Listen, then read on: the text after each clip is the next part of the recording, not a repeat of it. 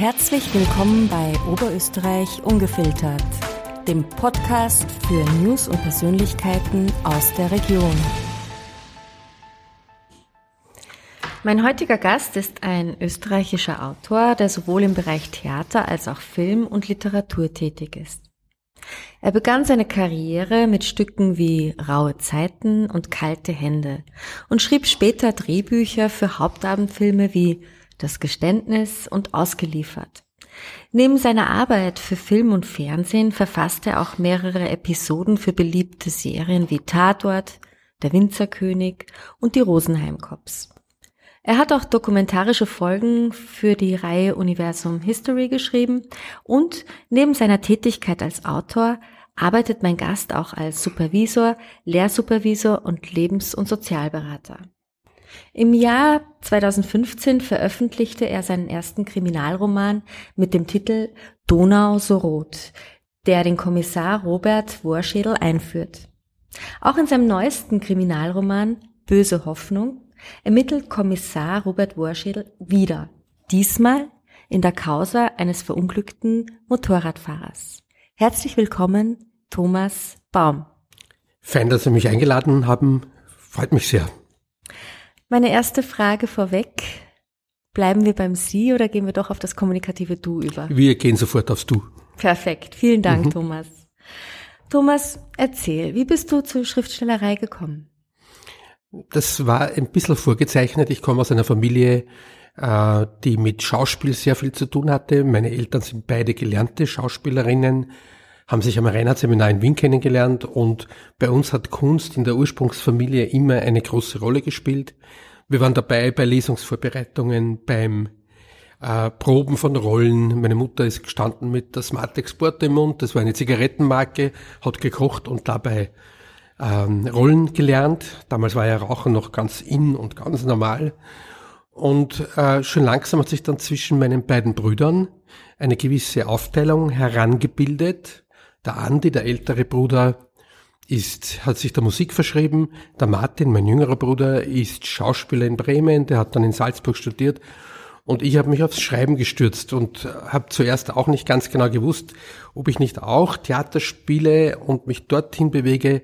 Habe dann auch eine Theatergruppe gegründet, habe dann in der jungen Spielstadt Leonding einmal eine größere Rolle gespielt.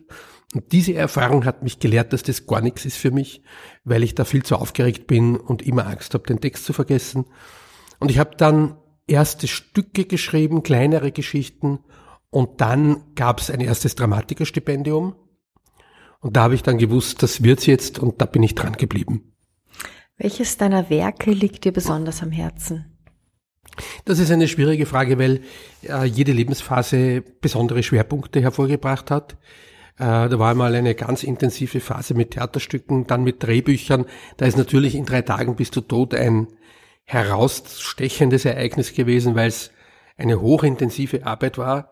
Aber ich verbinde auch mit den mit dem Schreiben von Seriendrehbüchern interessante Erfahrungen.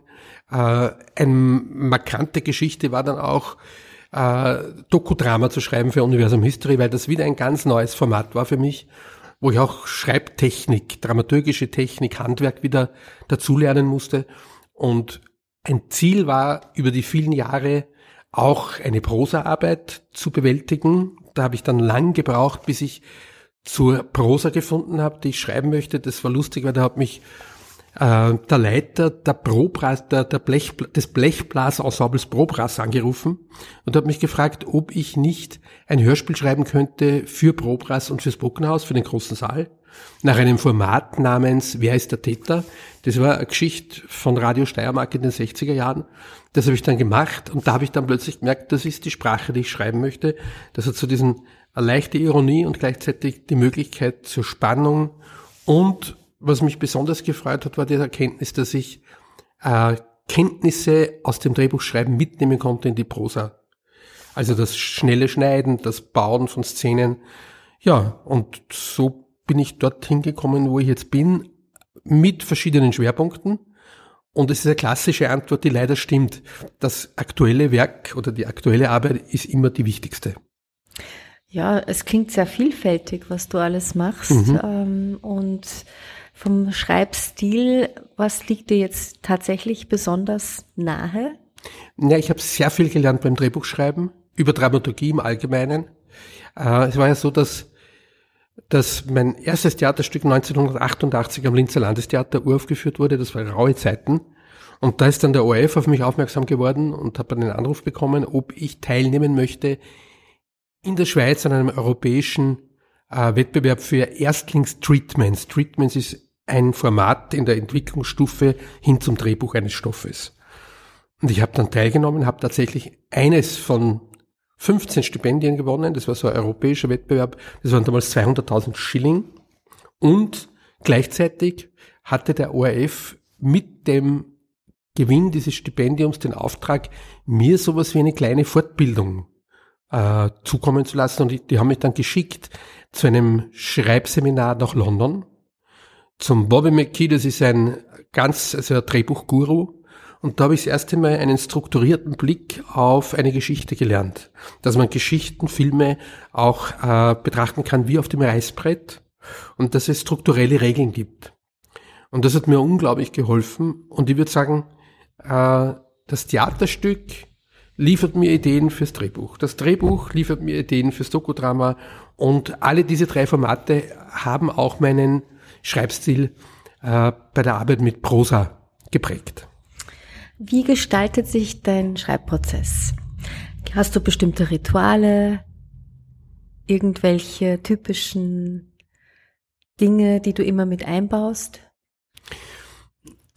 Zum, zuerst bin ich einmal ein Frühaufsteher und ich liebe es auch am Morgen schon Ideen nachzugehen, sie festzuhalten, zu notieren.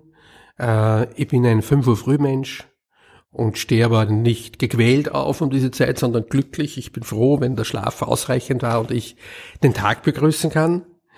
Und sammeln, äh, das passiert dauernd, Ideen sammeln, da gibt es sozusagen keinen Zeitpunkt, sondern äh, ich schaue mich ja relativ genau in meiner Umgebung um und äh, halte Eindrücke fest und notiere sie auch.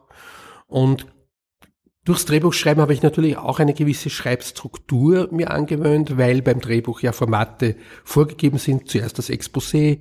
Das ist bei einem, bei einem abendfüllenden Spielfilm von 90 Minuten sind das ungefähr sieben Seiten, ein Erstentwurf. Der geht dann in die Redaktion. Die Redaktion hat dann mehrere oder viele solche Entwürfe vor sich und entscheidet, ob die nächste Stufe äh, dann erklommen wird, nämlich das Treatment. Das Treatment ist die, das ausgearbeitete Exposé, wo schon die Handlungsstränge sehr klar vorliegen, auch die Entwicklung der Figuren, äh, die dramaturgischen Bögen, die Haupt- und Nebenhandlungen. Und dann gibt es das Drehbuch. Und das heißt, hier gibt es einen sehr genauen Plan. Und ein Stück davon habe ich mir auch für die Prosa, für die Krimis mitgenommen. Das heißt, ich plane ein bisschen voraus, aber ungefähr bis zur Hälfte. Da gibt's die Ahnung vom Schluss oder wohin es sich entwickeln könnte. Aber eine der spannenden Abenteuer beim Schreiben ist ja mit den Figuren mitzugehen, sich von ihnen auch ein bisschen leiten und verführen zu lassen. Dann laden sie manchmal auch ein zu Nebensträngen, die man gar nicht vorgehabt hat, aber die interessant sind. Dann muss man sich überlegen, ob sie nicht zu viel abgehen vom ursprünglichen Plan. Aber da entstehen dann oft ganz neue Wendungen, neue Schreibflächen, die ich dann sehr gern betrete, dann wieder zurückkehre. Also der Prozess ist ein teilweise geplanter, teilweise sehr überraschender. Äh, und wenn ich dann ungefähr bis zur Mitte vorgestoßen bin, dann darf ich ja schon mit dem Schreiben beginnen, nicht nur mit dem Planen. Und dann entwickelt sich sozusagen der nächste Teil äh, auch ein bisschen automatisch und wie von selbst. Und natürlich hat Schreiben auch sehr viel mit, mit Konzentration und mit dem Bändigen des Stoffes zu tun. Und da habe ich beim Drehbuchschreiben auch was gelernt, weil das ist ja das Format, das die Zeit ganz genau vorgibt. Im Serienformat haben wir die 43 Minuten und nicht mehr, aber auch nicht weniger und die gehören befüllt. Und wenn man für ZDF-Serie schreibt zum Beispiel, äh, kann man nicht 60 Minuten abgeben oder 38, da kriegt man das Drehbuch relativ forsch wieder zurück, sondern da muss man auch wissen, wie lang ist der Text, wie lang ist das Drehbuch und äh, beim 90 Minuten hat man auch ein Zeitkorsett, das dann befüllt gehört. Das ist bei der Prosa natürlich anders. Gehen wir zurück zur Prosa. Wie lange dauert es im Normalfall von der Idee bis zum fertigen Buch? Bei mir eineinhalb Jahre. Das kann ich ziemlich genau sagen. Ähm, die Idee ist ja, die beginnt ja früh. Kleine Versatzstücke, erste Funken, interessante Figuren. Äh, ich habe zum Beispiel vor kurzem eine Autofahrt gehabt im Stau und habe einen Menschen gesehen am Straßenrand stehend, der hat mich so beeindruckt. Eine Frau, ich darf sie gar nicht näher beschreiben, weil sie im nächsten Krimi wahrscheinlich eine wichtige Rolle spielt. Äh, die hat mich so beeindruckt, dass sie mich seither beschäftigt und ich schon eine ganze, also eine kleine Biografie zu ihr erfunden habe. Also das, äh, das Finden der Idee ist ja mein erster Prozess und das darf ja ein bisschen dauern. Und dann beginnt das Schreiben, das Planen und der Schreibprozess selber dauert ungefähr eineinhalb Jahre. Also halbe Jahre würde ich sagen, Ideenentwicklung dann ein Jahr, Stoffentwicklung und Figurenentwicklung und dann braucht es ja beim Verlag auch ungefähr ein Dreivierteljahr Vorlaufzeit, bis das Buch erscheint. Thomas, welche Herausforderungen siehst du als Autor in deiner Arbeit? Das ist eine interessante Frage. Ich glaube, die wichtigste Herausforderung ist, interessante Figuren zu entwickeln, mehrdimensionale Figuren. Ich mag Figuren, die nicht auf sicherem Boden stehen, deren Leben brüchig ist, die oft übers Glatteis müssen, die Schwierigkeiten haben, äh, den Alltag zu bewältigen, die wollen, aber es zum Teil nicht schaffen, aufgrund von biografischen Gegebenheiten, aber auch aufgrund von aktuellen Herausforderungen. Das ist die eine Herausforderung. Und die andere Herausforderung ist, und da habe ich natürlich auch über Serie schreiben viel gelernt, ist die nötige Disziplin zu haben, auch durchzuhalten. Weil das sind lange Strecken, die man mit seinen Figuren mitgeht. Äh, auch manche Durststrecken, weil manchmal steht man ja, sitzt man da und weiß nicht weiter und bemerkt, oh, jetzt habe ich mich verirrt oder ich sehe die Lösung nicht oder die Verbindung und die Verknüpfung vom einen Strang zum anderen, von einer Figur zur anderen. Und diese Zuversicht, das Vertrauen in den Stoff und das Vertrauen in die Figuren, äh, das ist einerseits eine Herausforderung, aber andererseits gibt es bei mir auch schon eine gewisse Sicherheit, dass es sich ausgehen wird. Du hast eben dein Febel für schwierige Persönlichkeiten erwähnt. Liegt das an deiner zweiten, an deinem zweiten Job als Lebens- und Sozialberater? Ja, ich glaube, es liegt einmal am grundsätzlichen Interesse an den Menschen und auch daran, wie sie zu den Menschen geworden sind, die sie sind. Jetzt bin ich einmal noch beim Autor, dann, wenn meine Geschichte beginnt. Und wie die Menschen sind, dann, wenn sie zum Beispiel in der Supervision besprochen werden, werden das ist genauso ein hochinteressanter, würde ich sagen, Blickwinkel, eine hochinteressante Perspektive, weil es hilft, Menschen zu verstehen und Handlungen zu verstehen. Es kommt ganz selten etwas von nix, sondern meistens war da was. Und meistens war da was Konkretes. Und selbstverständlich habe ich in der Supervision Gelegenheit, weil ich ja verschiedene Teams, Psychotherapeutinnen, Sozialarbeiterinnen, Sozialpädagoginnen in ihrer Arbeit begleite, in ihrer Arbeit mit Menschen, die oft belastet sind und die sich oft auf dünnem Eis bewegen, äh, habe ich Einblicke in Welten und Wirklichkeiten, ähm, die oft eher mit einem Abwärtstrall zu tun haben als mit Aufwärtsbewegungen. Und in der Supervision wird ja versucht, die Menschen, die belastete Personen begleiten, so zu stärken, dass sie diese Personen wieder stärken können. Also da habe ich ganz sicher einen Einblick in Wirklichkeiten, äh, die auch beim Schreiben hilft, der auch beim Schreiben hilft. Allerdings gibt es manches Mal die Frage, nimmst du einfach Erkenntnisse oder Geschichten aus der Supervision und verpflanzt du die in deine Arbeiten, deine Schreibarbeiten? So geht's natürlich nicht. Das wäre ganz geschickt und einfach. Erstens tickt das Autorinnenhirn anders als das Supervisorinnenhirn, weil beim, bei der Supervision begleite ich Menschen, bin sozusagen am Rand und unterstütze als Autor bin ich der Chef im Spielfeld und kann die Figuren schieben, lenken, kann eingreifen, kann sagen Stopp oder bewegt sich schneller, bewegt sich langsamer. Das ist das eine. Und das andere ist, äh, dass auch die Geschichten, die Wirklichkeiten, die Fälle in der Supervision bei mir lange einen, einen, einen, einen Sickerungseffekt brauchen. Also die sind in mir und dann verbinden sich manche und Facetten daraus äh, tauchen dann in Geschichten auf. Wieso hast du dich für diesen Beruf zusätzlich noch entschieden? ich weiß gar nicht, ob ich mich so schnell, so sehr dafür entschieden habe, sondern die Tür wurde mir geöffnet. Ich war ein furchtbarer Schüler, bin dann auf die Pädagogische Akademie gegangen, um Lehrer zu werden und dort habe ich zwei geniale Professoren getroffen, die ganz anders als in meiner Mittelschulzeit äh, etwas in mir erwischt haben, das mich gefesselt hat, nämlich den Zugang zur Psychotherapie. Und die haben mich schon als junger Student mitgenommen auf Selbsterfahrungsseminare und da habe ich einmal unglaublich gestaunt, weil man doch, das darf doch nicht wahr sein. Da sitzen Menschen zusammen, 25, 30 Leute und reden über sich, ihre Empfindungen, ihre Gefühle, nehmen das ernst und nehmen sich so ernst, wie sie sind, akzeptieren, wie sie sind und interessieren sich ganz massiv für das Innenleben der Menschen. Und da habe ich dann gewusst, das ist eine Schiene, die mir sehr gefällt, die mich interessiert, die ich spannend finde. Und ich habe dann während der BEDAG-Zeit, ich war ja zehn Jahre Lehrer, während der BEDAG-Zeit bereits eine Ausbildung begonnen. Da hat man noch nicht genau gewusst, wo es hinführt. Geendet hat es mit dem Supervisor und dem Lebens- und Sozialberater. Und das mache ich jetzt seit 1996 und äh, erfreulicherweise immer noch mit großer Energie und Leidenschaft und vor allem auch mit einer großen Freude an den tollen und interessanten Menschen, denen ich dabei begegnen darf. Welche Fächer hast du unterrichtet? Deutsch, Musik habe ich gelernt, aber ich musste auch, weil man damals, heute glaube ich, ist auch noch ein bisschen so, als Lehrer ja alles unterrichten musste, durfte ich als Handwerks-, Vollkoffer auch Werken unterrichten und als Semisportler auch Turnen. Thomas, dein aktuelles Werk ist ja Böse Hoffnung. Mhm. Worum geht es da konkret?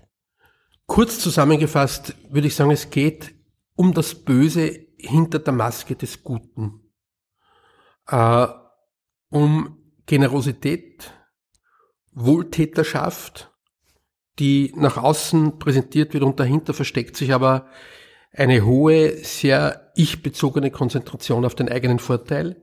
Und es geht um eine Gesellschaft, die sich von hocheloquenten äh, Menschen blenden lässt und der liebe Robert Wollschädel, der Chefinspektor, der mir natürlich inzwischen nahe ans Herz gewachsen ist, muss sich noch dazu in der Hitze des Sommers bei 36 Grad herumschlagen und die Hitze gefällt ihm gar nicht, aber er ackert sich trotzdem durch diesen, ich würde sagen, sehr brisanten und temporeichen Fall. Klingt sehr spannend, also absoluter Lesetipp. Ich glaube schon, ich krieg inzwischen äh, wirklich gute Rückmeldungen äh, von vielen Lesern, Leserinnen. Was sind deine Hobbys und Interessen abseits der Schriftstellerei, abseits der Musik, abseits deiner Tätigkeit als Supervisor? Wenn mich jemand fragen würde, ob ich ein Mensch des Berges bin oder des Meeres, würde ich sagen des Meeres. Also ich liebe das Wasser, ich liebe auch den, den Sommer am Meer und ich bin ein leidenschaftlicher Schwimmer. Also ich schwimme auch gern lange Strecken, gemütlich vor mich hin. Und mit dem Wasser verbindet mich auch, dass ich ein leidenschaftlicher Bootsfahrer bin. Und da habe ich im Vorjahr einen Meilenstein hinter mich gebracht. Ich habe das Donauschiffspatent erworben. Das heißt, ich darf jetzt nicht nur mit dem kroatischen Küstenschiffspatent, das ich erworben habe für ein Backel Kaffee, 100 Euro und fünf falsch, äh, falsch beantwortete Fragen. Da hat man viel lernen müssen und jetzt darf ich nicht nur am Meer fahren, sondern auch auf der Donau. Das erfüllt mich mit großer Freude. Gratulation. Dankeschön. Wie wichtig ist dir Familie und wie schaffst du es, alles unter einen Hut zu bringen? Das sind gleich einmal zwei Fragen. Wie wichtig ist mir Familie? Sehr, sehr wichtig. Äh, und da kann ich mich auch glücklich schätzen. Äh, ich habe ja zwei wunderbare Töchter, bin mit meiner Frau schon sehr, sehr lange zusammen. Uns geht's gut miteinander. Und meine Töchter haben ja ebenfalls äh, mehrere Standbeine, aber einen Fuß ganz sicher und ganz fest in der Kunst, im Theater, in der Musik, beim Musical, beim Gesang, äh, auch beim Schreiben, bei der Regie. Also da gibt es verschiedenste Facetten. Und wie ich alles unter den Hut bringe, äh, ich würde mal sagen, ich habe ja, ich habe ja einen, einen Berufswunsch als junger Mann gehabt, ich wollte Clown werden. Ganz ernsthaft. Ich habe mit 15 noch Akrobatikseminare besucht. Und eins, was ich gelernt habe, ist Jonglieren. Und ich kann ganz gut mit mehreren Bällen, die im Spiel sind. Und habe inzwischen gelernt, denen zu vertrauen, dass sie eine eigene Flugbahn entwickeln und sich irgendwann wieder mal melden, wenn ich eingreifen soll. Hast du persönliche Ziele oder Projekte derzeit in Planung? Du hast ja gerade dein letztes Buch fertig geschrieben, mhm. es ist ja jetzt veröffentlicht. Was ist dein nächstes Ziel? Ein nächstes Ziel ist, dass ich an einem Stoff arbeite, der mit Krimi gar nichts zu tun hat. Auch ein Romanstoff, mit der mich interessiert, von dem ich aber noch nicht sagen kann, ob, wie sich das entwickelt, aber ich bleib dran und leiste mir den Luxus, einer unabwegbaren Spur zu folgen. Und der Herr Wörscheder klopft auch schon wieder ein bisschen an, da gibt's erste Ideen und so Ahnungen. Genau, das sind immer meine, meine Ziele als Autor in nächster Zeit. Könntest du das Rad der Zeit zurückdrehen? Wie würde dein Weg heute aussehen? Könnte ich das Rad zurückdrehen? Da könnte ich jetzt einfach antworten, nicht anders, aber das kann ich schwer beantworten. Äh, es gibt ja im Leben Dinge, die ich selber lenken und beeinflussen kann. Und da hat es natürlich Momente gegeben, äh, die ich im Nachhinein anders gestaltet hätte, weil man es im Nachhinein besser sehen kann und weil in der Situation oft die Entscheidungsschwierigkeiten äh, die richtige Entscheidung verhindern. Und dann gab's ja, dann gibt's ja in meinem Leben, und ich bin ja doch schon, das, das dauert jetzt schon eine gewisse Zeit, gibt's auch Wendungen, die ich nicht beeinflussen könnte, die überhaupt nicht lustig waren, äh, die unglücklich verlaufen sind. Ich kenne mich natürlich inzwischen aus mit Schicksalsschlägen, auch in der Familie, äh, aber auch mit tollen Momenten und tollen Wendungen und insgesamt äh, kann ich mich überhaupt nicht beklagen, weil ich habe den großen Luxus, dass ich beruflich äh, etwas tun darf auf mehreren Ebenen, das ich sehr gern mache und das mich erfüllt. Und ich habe eine wunderbare Familie, äh, wir machen Reisen mitsammen, äh, es gibt da wunderbare Feiern. Also ich, ich und, und was ich auch für einen Luxus halte, ich darf noch lernen, lernen, lernen, lernen und das finde ich eine wunderschöne Perspektive. Thomas, woran glaubst du? Ich glaube an die Selbstverwirklichung, Selbstverwirklichungstendenz der Menschen. Ich glaube daran, dass nahezu alle oder ganz viele aus sich das möglichst Beste machen wollen. Und ich halte mich auch am Glauben fest, das ist ein bisschen ein Unterschied, jetzt eine Differenzierung, dass die meisten Menschen auch für die anderen das Beste wollen. Und das ist ein Fokus, der mich durchs Leben trägt. Äh, wir haben jetzt ganz große, düstere Fokusangebote gerade, politisch, Klima, das ist gerade sehr mächtig, aber ganz mächtiger ist hinter uns, nämlich Corona. Das weiß ich alles, das sehe ich alles, damit beschäftige ich mich, aber mein Hauptfokus ist die betonte, behauptete Zuversicht. Und die hilft mir äh, bei all meinen Tätigkeiten, die hilft mir aber auch in meinem privaten Leben. Was sind deine drei wichtigsten Werte im Leben? Ich würde mal sagen, Vertrauen in Prozesse und Menschen. Äh, dann ein wichtiger Wert ist die, das gegenseitige Unterstützen im Werden. Das klingt jetzt fast ein bisschen hochtrabend, aber da denke ich an Freunde, Freundinnen, ganz lange Freundschaften, die ich hoch, hoch schätze. Ja, und ein, äh, ein ganz wichtiger Wert, und das hängt mit dem vorigen Jahr zusammen, ist äh, Solidarität. Und da denke ich jetzt an Gesellschaft. Äh, da wünsche ich mir wirklich, dass es möglichst wenig gibt, die hinten bleiben und möglichst viele, die teilhaben können, die angemessen teilhaben können an Arbeit, Zusammenleben, Gesellschaft, Kultur? Wir haben es vorhin gerade, oder du hast es vorhin gerade kurz angesprochen. Das ist meine letzte Frage jetzt an dich. Was stimmt dich zuversichtlich?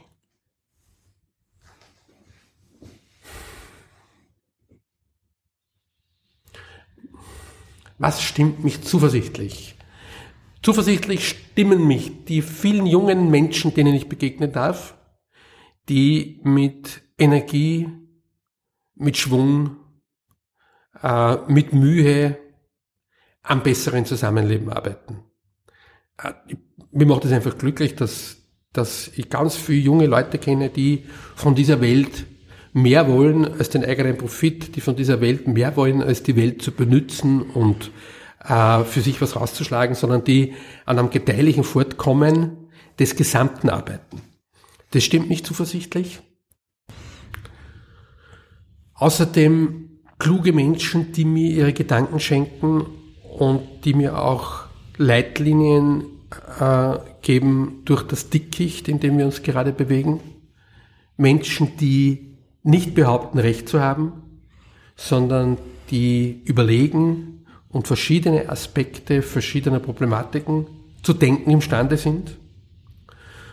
Und dann stimmt mir zuversichtlich, jetzt kommt ganz was Einfaches, ein wirklich feiner Spaziergang an der Donau äh, und eine mir entgegenkommende Natur und gute Begegnungen auch mit mir selbst. Das waren jetzt sehr schöne Abschlussworte. Thomas Baum, vielen, vielen Dank fürs Kommen. Ich sage danke, es war ein hochinteressantes Gespräch. Hat Ihnen unsere Sendung gefallen? Dann hinterlassen Sie uns doch bitte eine 5-Sterne-Bewertung